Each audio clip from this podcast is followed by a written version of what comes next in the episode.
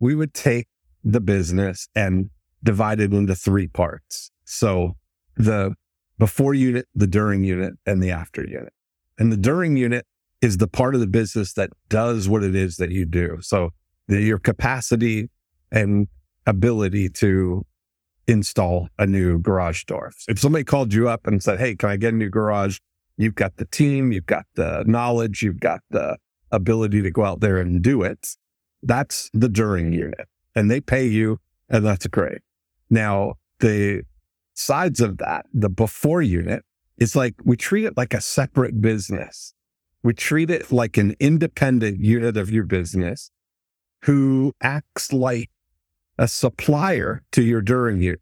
That's the way to think about it. Okay. Is think about setting up a business that's a supplier to your during unit. What they're supplying is people who want to get a garage. Yeah. So they find people, educate them, motivate them, make an offer, and they say yes.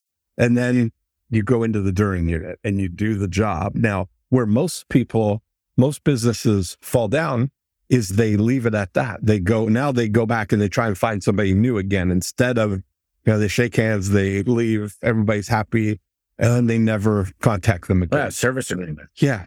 And so now the after unit of the business is everything that you do to nurture lifetime relationships with people and orchestrate referrals. Welcome to the Home Service Expert, where each week Tommy chats with world class entrepreneurs and experts in various fields like marketing, sales, hiring, and leadership to find out what's really behind their success in business. Now, your host, the Home Service Millionaire, Tommy Mello. Before we get started, I wanted to share two important things with you.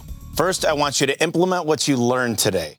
To do that, you'll have to take a lot of notes, but I also want you to fully concentrate on the interview. So I asked the team to take notes for you. Just text NOTES, N O T E S, to 888 526 1299. That's 888 526 1299, and you'll receive a link to download the notes from today's episode. Also, if you haven't got your copy of my newest book, Elevate, please go check it out. I'll share with you how I attracted and developed a winning team that helped me build a $200 million company in 22 states. Just go to elevateandwin.com forward slash podcast to get your copy. Now let's go back into the interview. All right, Dean Jackson, thank you for taking Tommy, the I'm time. excited. This is awesome. So, was sitting down with Joe Polish, Nevin Carmichael, and they're like, "Listen, we can help you with events, a 25k group, Genius Network." And I've always listened. I love marketing, so this is great. I happened to be in Orlando speaking at a car washing expo, and then I had to go look at the DeLorean. Got an 81 DeLorean, getting it all done up. Get the flux capacitor working. capacitor, flux capacitor, and yeah. But Dean Jackson, he's an expert in marketing, sales, lead generation. He's 45 minutes from here in New Haven or Winter Haven, the co-founder of 90 Minute Books, owner of New Information. Dean fell in love with marketing as a young boy when he first realized that selling stuff on commission was an easier way than renting himself out by the hour for a regular job. That's right. He's never looked back since. Dean carried that this days for the real work into his adult life and focused on a lifestyle centered approach to business using marketing as the ultimate lever of a life of freedom and fun. He's the co-creator of I Love Marketing and re or co-host I Love Marketing along Joe Polish. You're often known to be the Buddha of marketing. That's funny. And Yeah. that Yeah, yeah. uh, tell everybody a little bit about what your history is and uh, Well, you- I started out as a real estate agent. I started out in Canada, just outside of Toronto in Halton Hill. And I really started discovering marketing from my own business. Like I was, I started out cold calling, doing cold calls like everybody. Uh, you know, I was 21 years old and didn't know what the business was all about, but they said, well, you got a prospect, got to, you know, get out there and grind. So I was doing all the cold calls and it was working. I was good at it. And the thing that I discovered very quickly was that it was like a hamster wheel. You know, as soon as I stopped making the cold calls, the leads stopped coming, right? You have to manually crank it to make Yep. it work. And as I started making more money, I started thinking, well, I should, want to use some of my money now to really leverage myself here a little bit. And so I started thinking, well, I'll do some personal promotion. So I'll do start to get my name out there. So I started, you know, doing all these, you know, institutional image kind of ads, branding things. And I was spending a lot of money. I was getting a lot of recognition. But at the end of the day, it wasn't really turning into Wasn't converting into wasn't money. converting into more business. And then I discovered direct response marketing and I discovered the a book called The E Myth too. Michael Gerber, right? yeah. And then I got to meet Michael later, but I got that on a really deep level, like the idea of working on your business Instead of in the and doing it in a way that you could duplicate it 5,000 times. So, and at the same time, I started learning about direct response. So I went to work on a system of how can I get leads to come in without me in a leveraged kind of way. So instead of focusing on getting my name out there, I started focusing on getting my prospects' names in here. That's a far more valuable proposition. And so I started doing that. I created a guide to Halton Hills real estate prices where I live. And it was such a great system. I'd run it in the newspaper uh, or in the real estate magazines. And in Toronto, there's like called the Greater Toronto area. So I was in one of the suburbs Okay. and it was somewhere where like people would live there and they'd work in the city and take the train, kind of like Connecticut to Right. New York kind of Got thing. And so I started running that guide and so generating all this business. I wasn't doing anything. The leads were coming in. I was sending them information on, I had a guide that showed all the house prices and stuff. And it blew up. And then I started, because I created it in a way that I could duplicate it, I When was started, this?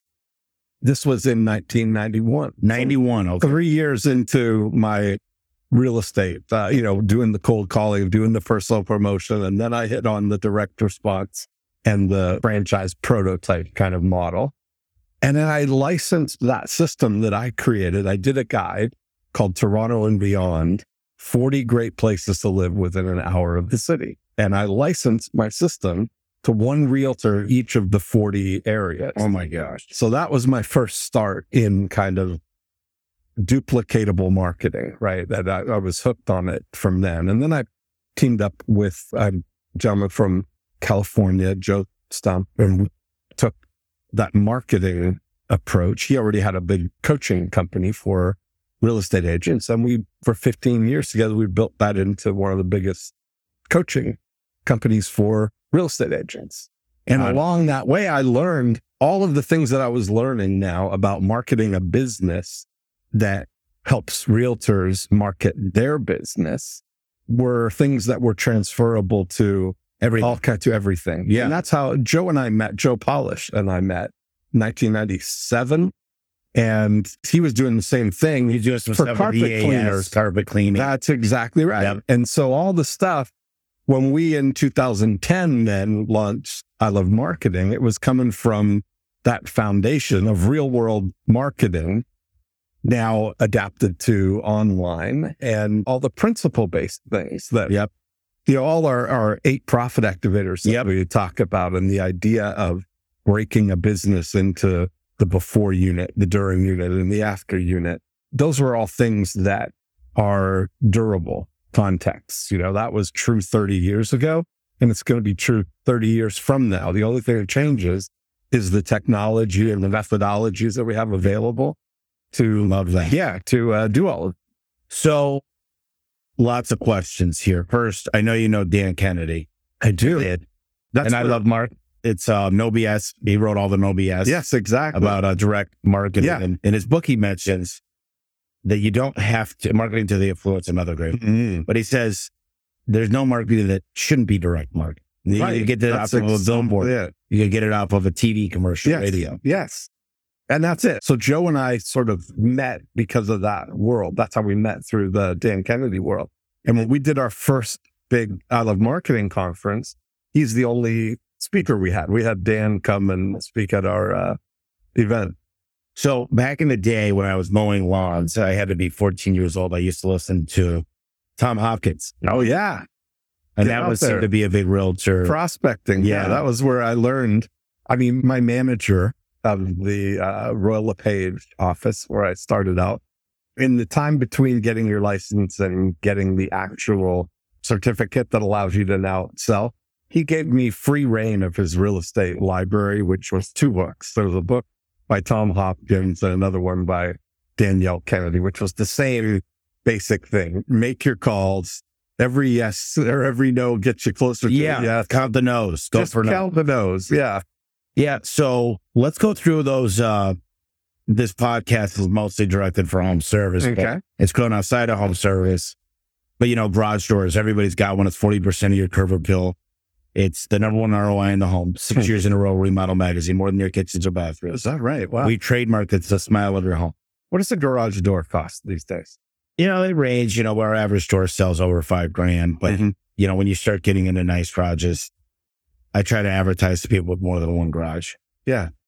And most people, we sell more garage doors in service Hmm. being the garage door because it's whole, Mhm. it's non insulated. Mhm. And when we show people what it'll look like with the new garage on the home, Mhm. so well, 40% of our revenue comes from garage replacement. The Mhm. rest of it comes from service. Mm. So that that works out perfectly. Like if I were looking at overlaying our yeah, your methodology. model on this, that we would take the business and divide it into three parts. So the before unit, the during unit, and the after unit.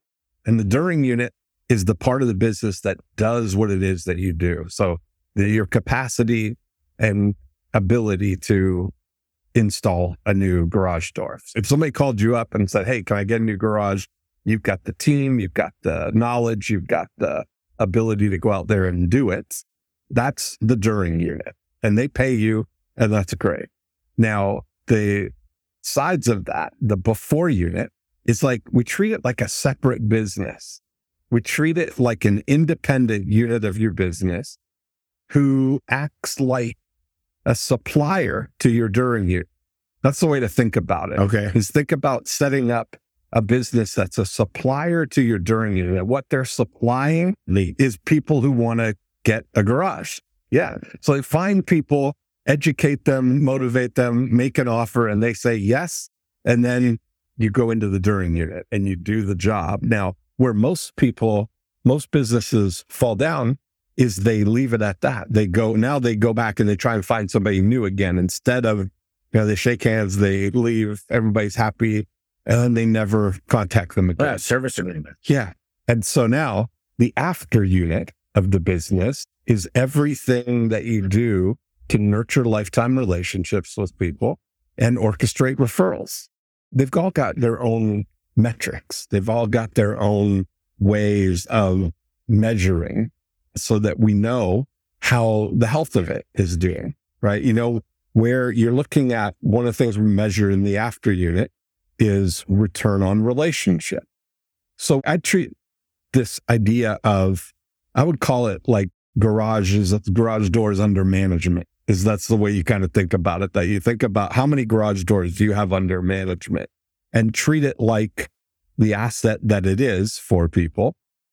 And that if anything ever goes wrong with it, that you're going to get that business. But also if anybody needs a new garage, who knows the person that you've done the garage for, that they're going to immediately think of you and say, you need to call, to call you guys. I love this stuff. This is like my jam. So one of the big things that I've realized when COVID happened Mhm. is we got really, really busy. People were spending a lot more time at home. Mhm. And one eight player, I believe, could run circles around three D players, Mhm. literally. And I think we don't use marketing enough Right. for marketing to people Mhm. that we want to come work with us. So I hire great personalities, great eye contact, great tonality, Mm. big smile to tell a story. Yeah. And they're about relationship, relationship marketing. Cody Bateman, SendOutCards, wrote a book, uh, quite a bit of books on that. Uh, a good friend of mine. And so the people really matter. And who's running that call? Who's building the relationships?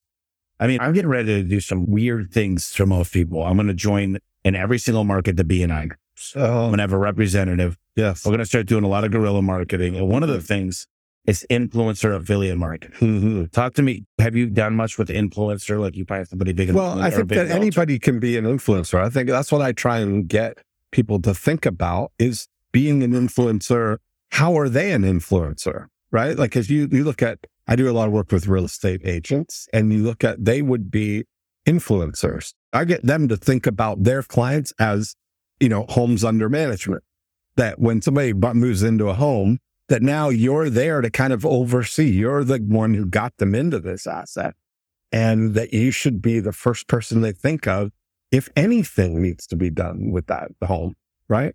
I, will tell you, I told you my water heater just burst Right. uh, two days ago. So I'm in the middle of going through that, but it's such a hassle when you're a homeowner and that happens. You're like, now you you're the one, it all stops with you. You've got to now figure out who do I call and what do I do. I called my buddy Billy, who owns Top Flight Electric. He's got an electric company. They don't do there's stuff, but he knows people. Right. He can recommend me. And I look at that as he's an influencer in that, right? So that's where we need to, as uh understand who has influence over Right. the homeowners that you're looking for. So I think that you look at the realtors like that as influencers, I mean, there's there's inspectors because they're they're the first ones. What do you do when you go to a you buy a new house? You change Yes, the locks. That's exactly right. You should change the keypad code. Right. Change the transmitter code. Yeah. You should also program your car. It's difficult. We could come out there and do Yeah. that. Yeah. We're getting into flooring and storage. Yeah. So why not have the inspectors Yes. tell the client, why not move in and have all the shelving you need Mhm. for Christmas and everything? Do you do all the other stuff in the garage? Like we're doing the flooring and the storage, yep. Yeah. So there you go. So flooring and storage and the garage door and the mechanicals, all of that. Yeah.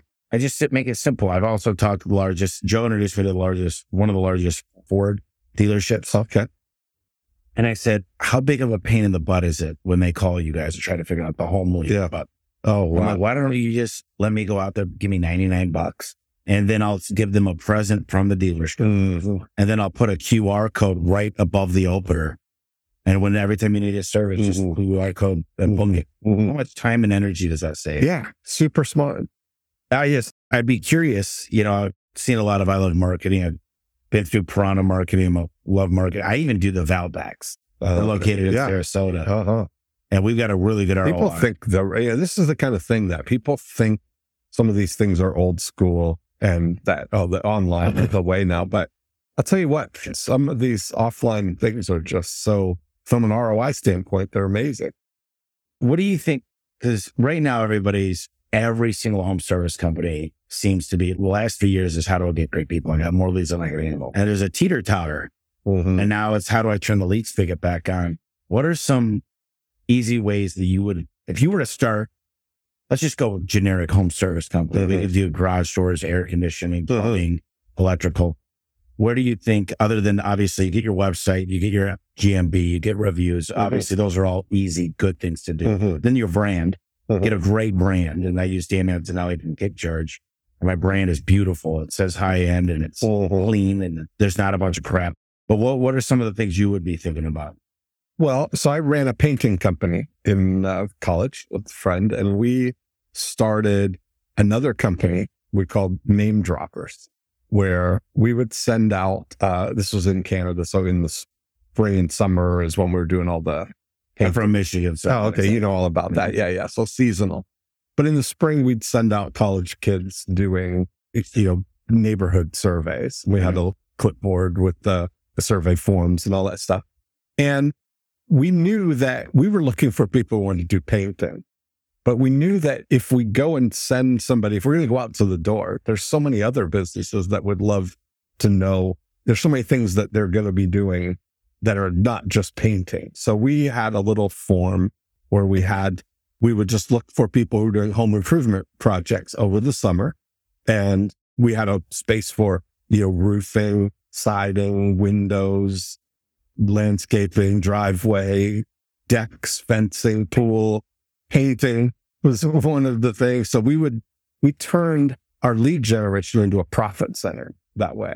So you can sell And- those leads. That's exactly what we did.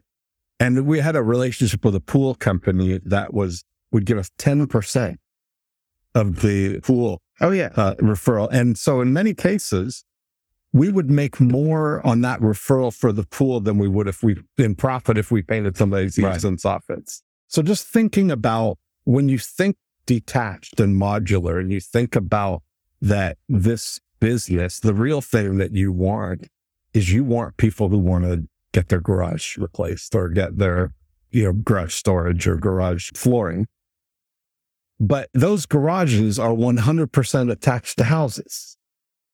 And those houses are 100% attached to people who have relationships with a realtor or have some home service thing. I told my guy, Billy, the electrician guy, I said, I've, for years, I've wanted to have one place, one guy, somebody who takes our home managed home ownership. I'm calling the category because there's, you know, for investors and for property things, there's lots of uh, opportunities for that. But I said, I found out what the perfect articulation for what I'm looking for is that I want to live in my house like I'm a guest in your house.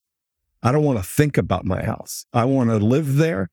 And if anything goes wrong, I just want you to handle it. Hey, Tommy, the water heater just broke. Come on. Yep, that's what I'm looking for, you know, rather than having to scramble. If my garage door broke, I wouldn't know who to call because nothing's ever, I haven't had to have anything done Right. with my garage. I don't have a garage guy. Yep. And uh, so all these siloed people, I look at all the things that I've do, you know, I've had to replace the roof on my house, $53,000 roof on my house. I've had, I don't know how many uh, AC units I've had to do and replace between my house and my office. And nobody keeps in touch with you. Nobody builds that relationship with you. What is They the best way to keep in touch? Would you say if you were to? I think you got to understand the value of it first. And you look at the economics of it and you say, most people think about it that they're very short term oriented. They're They thinking, Instagram. yeah, they need that it would be, they think it's a shorter path from finding a new lead, to getting a conversion than it is to nurture a relationship with somebody. I forget what you said the number was, but about 40% of your business is is new, and then we- we're at seventeen thousand service agreements. Yeah. So we show up so- there once a year, lubricate, adjust, tighten everything. Yeah. We give preferred service. We get some discount, yes. and that's where building a customer for life and building Yeah. that relationship and going out of your way to make them happy. It's easier to keep their existing customers, and they move and they want your service. Yes. So blow their minds. And referrals. Do you focus on orchestrating. Referrals? We haven't done great at referrals, and I know in real estate, what is time I would say that the most dearest, kindest thing you could do for me is the best compliment. But I think that's completely wrong. what is like I've had that com- even Ivan Misner, we had Ivan on uh, I Love Marketing, the BNI. And I've got a whole philosophy around referrals that you really have to understand why people refer in the first place. And you just said it that what most people think and they position referrals as you're doing me a favor. Like you're saying, I appreciate your referrals or your referrals are the lifeblood of our business. Right, right, right. All these things. But referral, one thing, for one thing, is a fluffy word. Doesn't mean anything. And what we really want to have happen is in the moment when there's a referral opportunity that they think about you and they introduce you to the con- the person they've had the conversation with. Right. So 100% of referrals happen as a result of conversation. And in those conversations, three things have to happen. They have to notice that the conversation is about garages.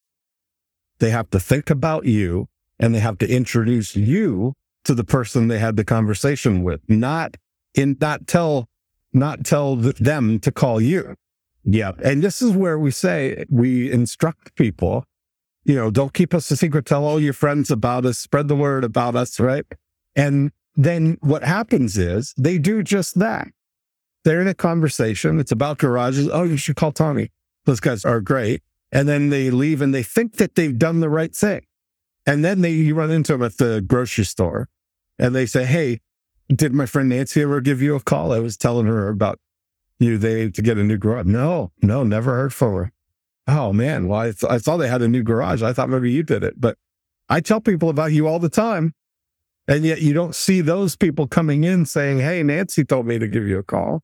So when you get into the position of understanding why people refer, Yep. the real reason we refer anything is to raise our status in the herd. And that's a really freaky thing, but we're genetically, evolutionarily wired to constantly be aware of our position in the herd. And our modern herd is our top 150, our group of people that we know. You know, most people are walking around. Most people don't know many people. You know, you think about we're kind of in a different world that you're exposed to a lot of people and you're famous and you've written a book and everybody knows you got a podcast. So a lot of people know you, but most people in the real world, they don't know more than 150 people. And that's been evolutionarily set up for years and years. There's a guy, Robin Dunbar in Oxford, who they've actually called it Dunbar's number because he's the guy that pioneered the research on it that we can only hold 150 relationships in our mind, meaning, and I say this to people, like if these are the people, if you saw them at the grocery store, you'd recognize them by name and you'd stop and have a conversation with them and you've got a position in their life. Right. And the reason that it's set up like that is back when we started playing the cooperation game and start banding together Right. to that we'd be better off if you and I go do the hunting and the girls stay home and do the cooking and do Right. but we'd be better off as a group if we all had our you know individual uh, roles kind of thing but they had to limit it to 150 people because for the safety of everybody you had to know and recognize that he's in the herd you're in the herd that if somebody you don't recognize there that's a threat Mhm. right? So that's why when they got to 150, they would split off and they'd split into two herds and build again to 150, right? And so you see that now in so many companies, they've identified that that's the optimal number of employees in a unit that they'll divide off into other units like that. And when they did a study on Facebook, the average number of friends that most people have is 153. So it fits out every in every way. Most people, when you really think about it, even if they live in a city of a million people, they're walking around surrounded by NPCs, you know, non-playing characters. Right. They're just they know they're 150, their inner circle. They talk to the people they know at work. They talk to their friends. They talk to their family, their neighbors, people they do recreation stuff with, and that's it. So they don't have all of that, but they are very influential to those 150 people because we're wired to do it. So how would how do you when you go to ask for a referral or do the referral? What's the best way to So try and that? give them an opportunity to get the squirts of dopamine that raise their status in the herd. So if we were out herding and I'm out hunting and I find a big patch of blueberries and I'm coming back on the trail and I've got this big bundle of blueberries and I see you coming up the trail, I say, Hey, Tommy, there's a bunch of blueberries, the big blueberry patch over that hill. So go get some and we'll have blueberry cobbler tonight or whatever. Right. And you now, in that moment, I'm higher status than you because I've added value to the herd Right. and you're freeloading right now, right? So you feel this urge to balance the books and prove your value to the herd, just in case we ever needed to cull the herd, right? So you might say, well, watch out behind those rocks because I saw a lion over there. Now we're even. So we're wired like this. Like you see, if we were to go to Starbucks and I buy you a coffee, and then tomorrow we go to Starbucks again, you're going to feel the urge to buy me a coffee because I bought last time. You hear it all the time. You got Reciprocity. last time, I got it. Yeah. And if you don't, it might slip that time. But then if we go again a third day and you don't reach for your wallet to buy the coffee, you're going to, in your mind, there's something up with that. Right. And so we're, everybody is walking around. Nobody has to teach you that. It's the way that we're It's a Robert Cialdini. Yes, that's exactly right. All of those things are hardwired. He calls them the click whir response, right? That when I buy you, we keep these balances. So if we were friends in Phoenix, instead of you coming to Orlando, if I knew you're coming to Orlando and I say to you, you know what? You should go to the celebration hotel. They got a great restaurant out on the lake and you can sit outside. It's fantastic, right? Yeah. That I would tell you that. Now you're over here. And then when you come back to Phoenix, the next time I see you, I'm kind of looking and waiting to see if you tell me that you went, you took my recommendation, you took my thing. So I'm looking for you to say, oh man, yeah, I went to that celebration hotel. It was a great place. We had a great night. And now I get the sports of dopamine. I puff up because I brought that good thing into your life. And now you owe me. Right. We don't say it like that, No. but that's the way it works, right? So we look for opportunities to give your clients, your garage doors under management people, the opportunity to do that. So one way that it might work out, you've said you've got a maintenance plan with the priority service and stuff if somebody's on that. What if you extended that level of service to anybody in their inner circle? So if they say not only if your garage door breaks, you get front of the line service and no service charge to come out.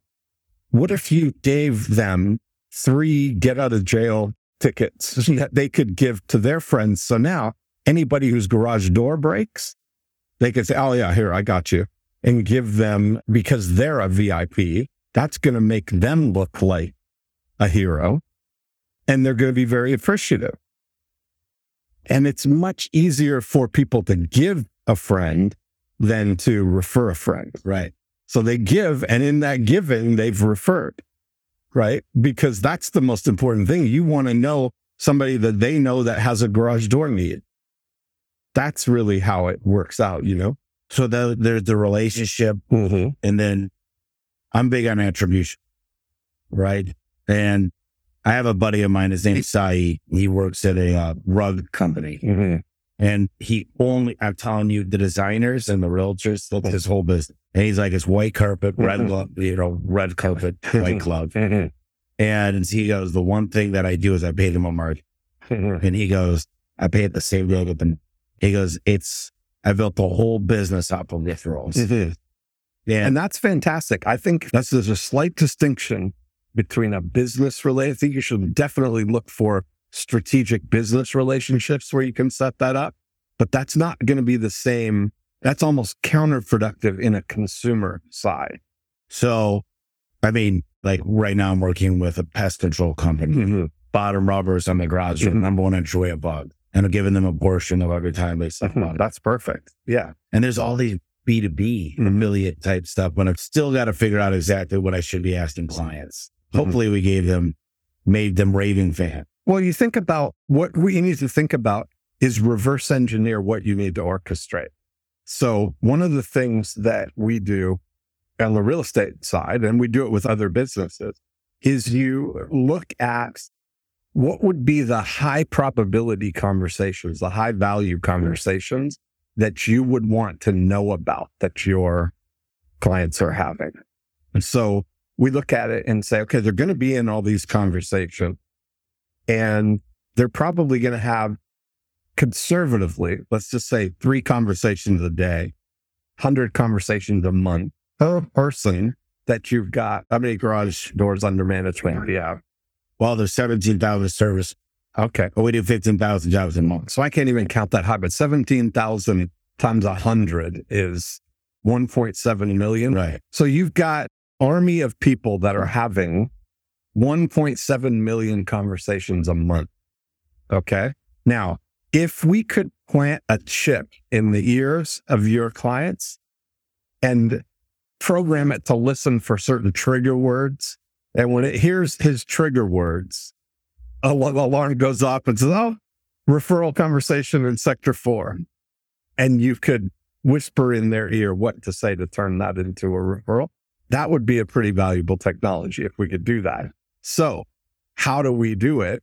First of all, we need to know what are we going to program the chip to listen for? What are the high probability conversations? We start reverse engineering. What are the situations that people are going to be in that these conversations might come up? So somebody says, Oh, my garage door broke. That's the most obvious and clear one. Every time that conversation happens, what do we want people to say? How can we give them, how can we empower them to snap their fingers and things happen so that they look like a stud? They look like they're connected over there. When he snaps his finger, that Tommy even jumps into action, right? He's connected. I love it. And so we look at it that maybe the garage door broke. Maybe it's cracked. Maybe it's making a noise. Maybe it's driving them crazy. Maybe it's sticking. Maybe the, I had this happen actually just recently. The rope, uh, the Manual pull. the manual pull thing. I had to, we had a hurricane yeah, a few months ago. I've never had to use the manual thing, but I, we pulled it and the rope snapped.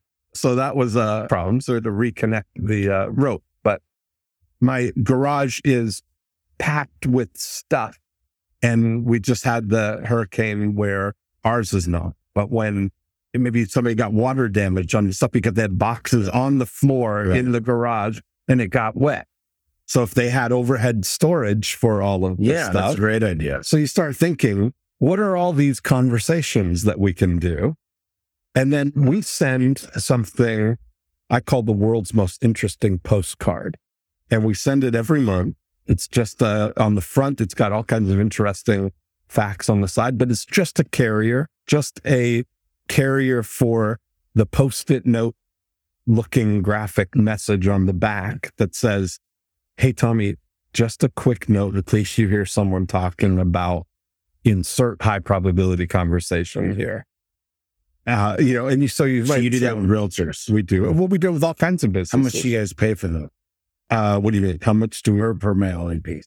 Oh, so the mailing pieces cost about 90 cents or one to go out directly to people like digital variables. So it's personalized to Right. you. But what we do, if we do on the real estate side, hey, Tommy, just a quick note in case you hear someone talking about buying their first house this year. A lot of people use their tax return to tax refund to get use as a down payment for a house. If you hear someone talking about uh, buying a home, give me a call or text me. I'll get you a copy of my Six Steps to Homeownership book to give them. It's got all kinds of tips on how to buy a home. So it's like a buyer's guide. Yeah. Or we'd look at it for everything. If spring market is coming. Here, just a quick note in case you hear someone talking about selling their house this spring. Spring's right around the corner. Everybody's going to be putting their house on the market. And if you hear somebody talking, give me a call or text me. I'll get you a copy of my How to Sell Your House for Top Dollar Fast book to give them. So now they're not referring, they're giving gifts. They're giving something that positions them as a thoughtful person and they're going to get some social equity for this. They're going to get some credit for it. Have you ever heard of Marcus Sheridan? I know the name. What would I They know? asked you answer. He came up with a buyer's guide that comes out and he sends it through Hubspot. Okay. And then he tells if they spend more than 20 minutes on this buyer's guide, Mhm. the conversion rate goes over 90%. Okay. And he's got more pools. They, New River Pools is booked out for two years. Yeah. And what he does is he knows exactly what they looked at when they looked at them. They know Yeah. if they looked at financing. They know if they looked Yeah. at builder grade versus Perfect. top of the line. Yeah. Yeah. So we've been trying to do some of these things, but it's, there's a lot of opportunities out there. There's a lot of low hanging fruit. Yeah. I think that's amazing. Like when you look at even just the things that you can do when you look at in the during unit, multiplying things, you know, like every time you go and replace a garage door, we look at when you're there, how many extra jobs does that turn into? I don't know whether you do like the circle things right around it or there. Oh yeah, Neighbors so or- you do with the neighbors. Where we'll look, we're getting into some of that stuff, Mhm. especially with people. I say I don't sell things people don't need. I say I sell things people don't need all the time. I sell things people want. Yeah, that's exactly right. I mean, no one needs a new iPhone. No one needs a new car. or No one that's needs a new- exactly right. Yeah. I think that's just this this old school mentality. Of, Yeah. It's not broke, don't fix it. But it's going to be broken in six months. If you look at my car, there's a problem that's going to be over the horizon. I want to mm-hmm. know about it and get it fixed, so I'm not in the freeway. That's it. One of the things we have at A1 Garage Service is a rehash team. And, you know, our conversion rate's only about half of the clients we go to. Mm-hmm. So re-engaging old clients, there's tens of millions of dollars. What would be your best way to kind of reactivate those old leads? And I, the question I think is, looking at it, yeah, I think that's part of the after unit, right? That's part of the thing is nurturing lifelong relationships. So how many of them, when you're doing the garage, the intake part of setting up a new customer should include looking around like what are the opportunities? If you just, if you're standing on their driveway and you're looking five houses down and 10 across the street and you're seeing eyeballing, how many of them need a new garage, right? That you target that kind of thing Right. as a thing there. You look at their garage. You're doing the garage door, but you look inside. Do they need the flooring done? Do they need the storage? So you're creating these almost like referral profiles, like a dentist. When a dentist takes on a new client, they do the things and exams and they build out every possible thing that they could do. Nobody's going to do the all of it right now, but you've got a sense of what the potential case value is of the new patient.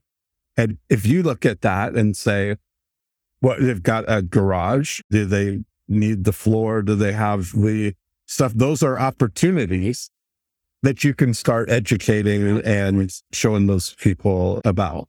Do you, what's the best way to hit customers? Is it hmm. through retargeting? Is it email? Is it texting? Is it mailers? Is it postcards, handwritten letters? There's, Yes. seems like there's a hundred, all of them. Yes. You want to go all, Yes. You want to look at, first of all, you want to have a baseline communication that there's at least this going out to them, right? Like you look at, and it's all just looking at the ROI on it, right? Like you, you look at, you've got a $5,000 value per customer, or average order kind of thing.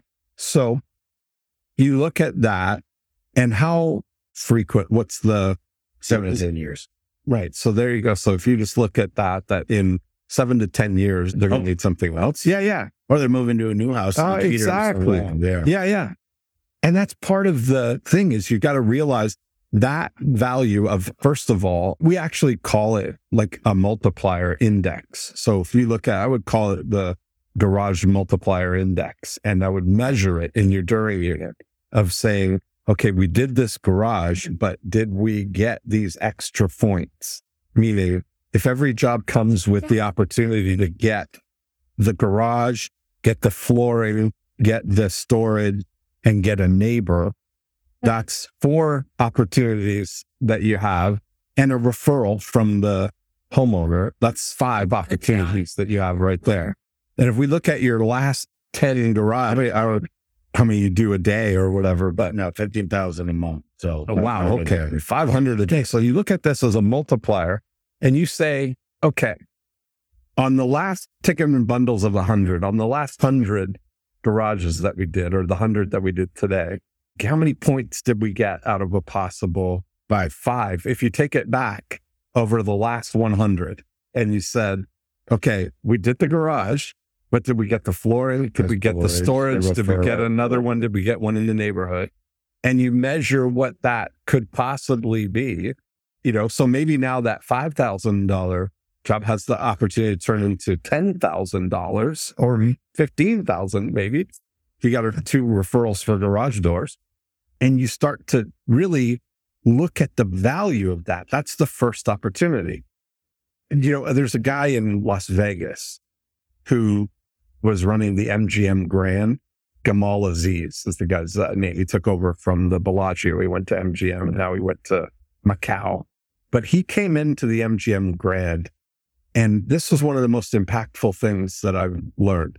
He came in and he has an approach of looking at all of the components of the business and looking at it and saying, how high is high? Like, what could we be doing here? Right. So this is, I'm establishing this as an idea that if you look at instead of just the one garage door, if our thing is we could be doing five jobs here on this one thing. Right. And the, so the way he did that was he looked at all of the income producing things at the MGM, the restaurants, the retail, the gaming, the conventions, hotel rooms, all of it, entertainment.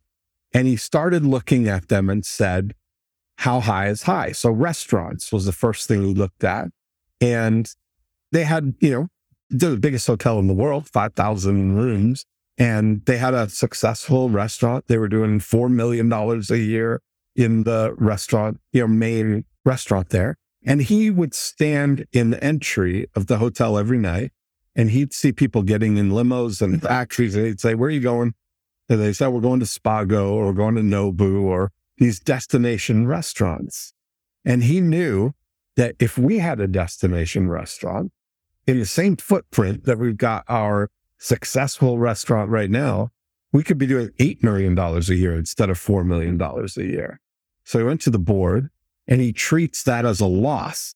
He says, We're losing $4 million a year because of our $4 million profit center here. And he said, got them to agree to rip out the restaurant. He partnered with Michael Mina, opened Nob Hill. First year out, they did $11 million in sales. And so I look at that, I'd say that because I look at your opportunity there and say, on the last 100 jobs, you did this much. I would look at it and go as far as create a real metric around it. Yeah. That yeah. you say, yes, that you say our garage multiplier index and how you calculate it is we look at the last 100 and we say, how many did you get on average out of those five? So you get a possible 500 points on that. Okay.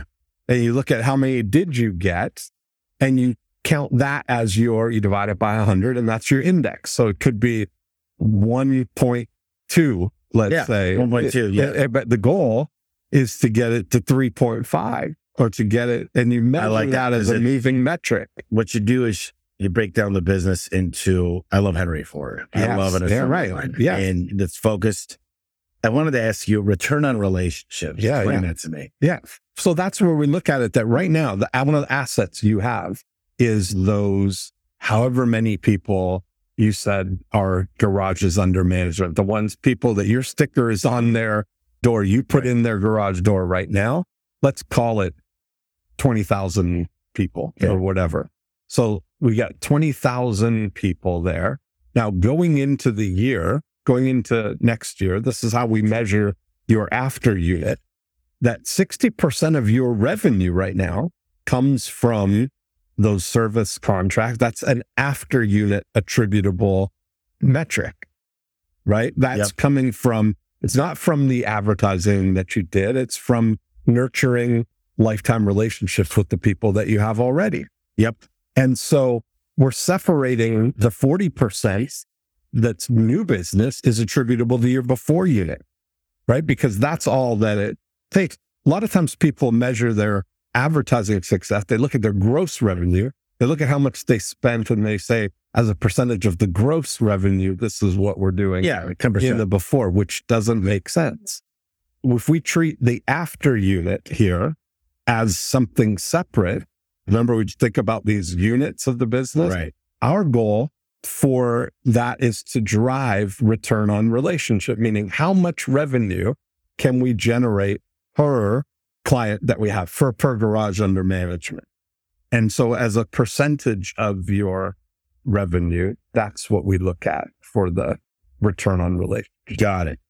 Okay. So your 20,000 people generated $20 million or whatever the number It'd be a is. million dollars. Billion dollars. Yeah. Yeah.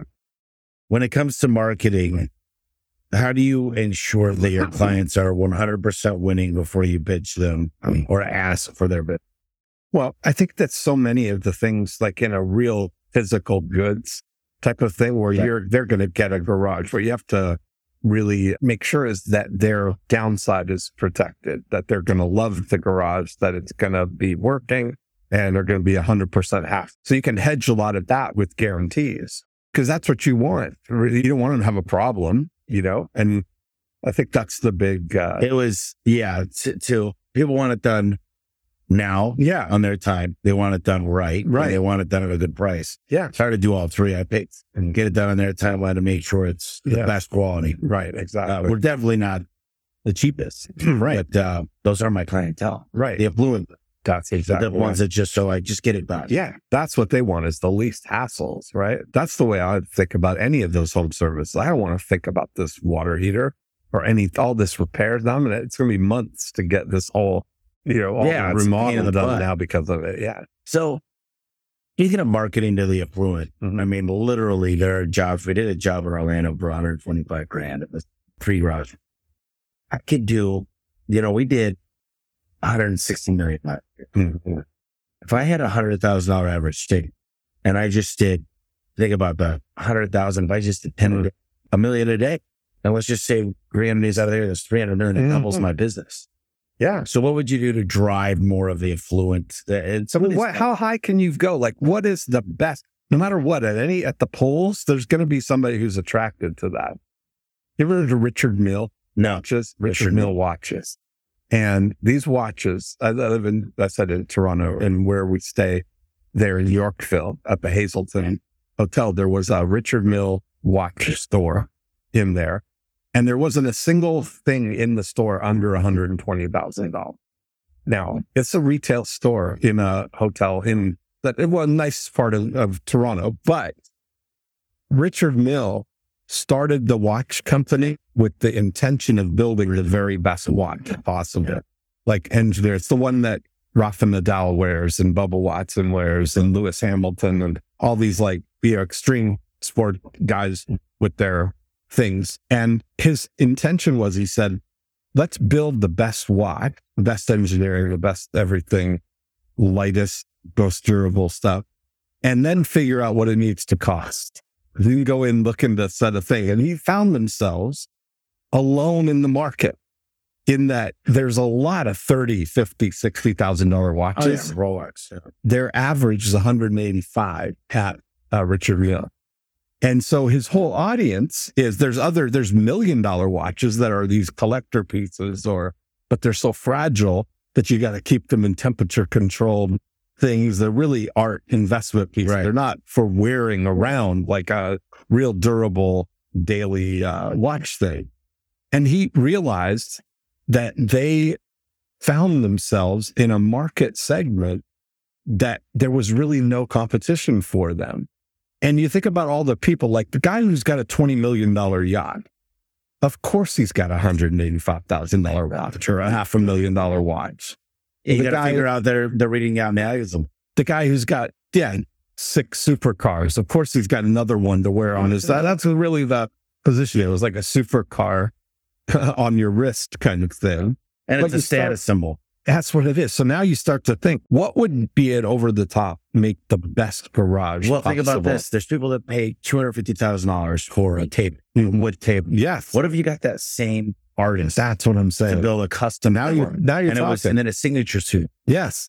And we just get with that one Yes. individual, and now it's a status symbol. Yes. That's I say these exactly are- right. Because people walk through these houses and like, oh yeah, this is Paul Newman's, you know, whatever it might be. Yeah. Make- and this door could be a signature suit. Yeah. That's done in a How about those like new appliances now? The new, uh, you go to all these, uh, real luxury homes. They've got the twenty, thirty thousand dollar gas paid range. nine grand just for my coffee maker. Well, now Exactly. And the reason that they get those is because it's a status symbol in a For me, ways, I just right? want a really good coffee. Of course you did. Yeah. But, uh, yeah, no, it's, it's outrageous. But that's the thing. Like Birkin bags or, you know, nobody got it because it's, uh, like it, it- women do this all the time with their purses. Yeah. Right? and you just got to own it and be, uh, But that's white glove, best, best, best. Like, and it's probably a separate brand. yeah, you want to have it It's called like, distinct. you- you'd want to make it like uh, Thomas Anthony. You know, my last name's my ah, there you Anthony. go. Yeah. Yeah. You know, like the Thomas. Oh, you got a Thomas Anthony garage. I mean, the Thomas Anthony signature garage. That's why people do it. That's what they want.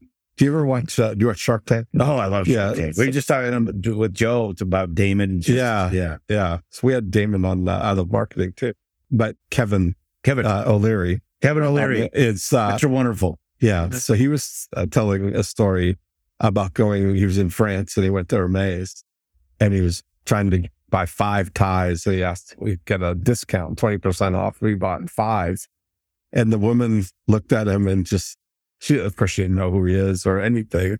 But she's like, why do you want so many ties if you cannot afford them? Why don't you buy one tie and then save your money and come and buy more? That's right. Like, there, nobody's going to get a discount on these ties, you know? It's so funny, but that's, you- those people, they're not going to be looking for They don't look for deal. a They, discount. they don't. And that's what's important. Um, you know, I have 6,200 call tracking. Chris.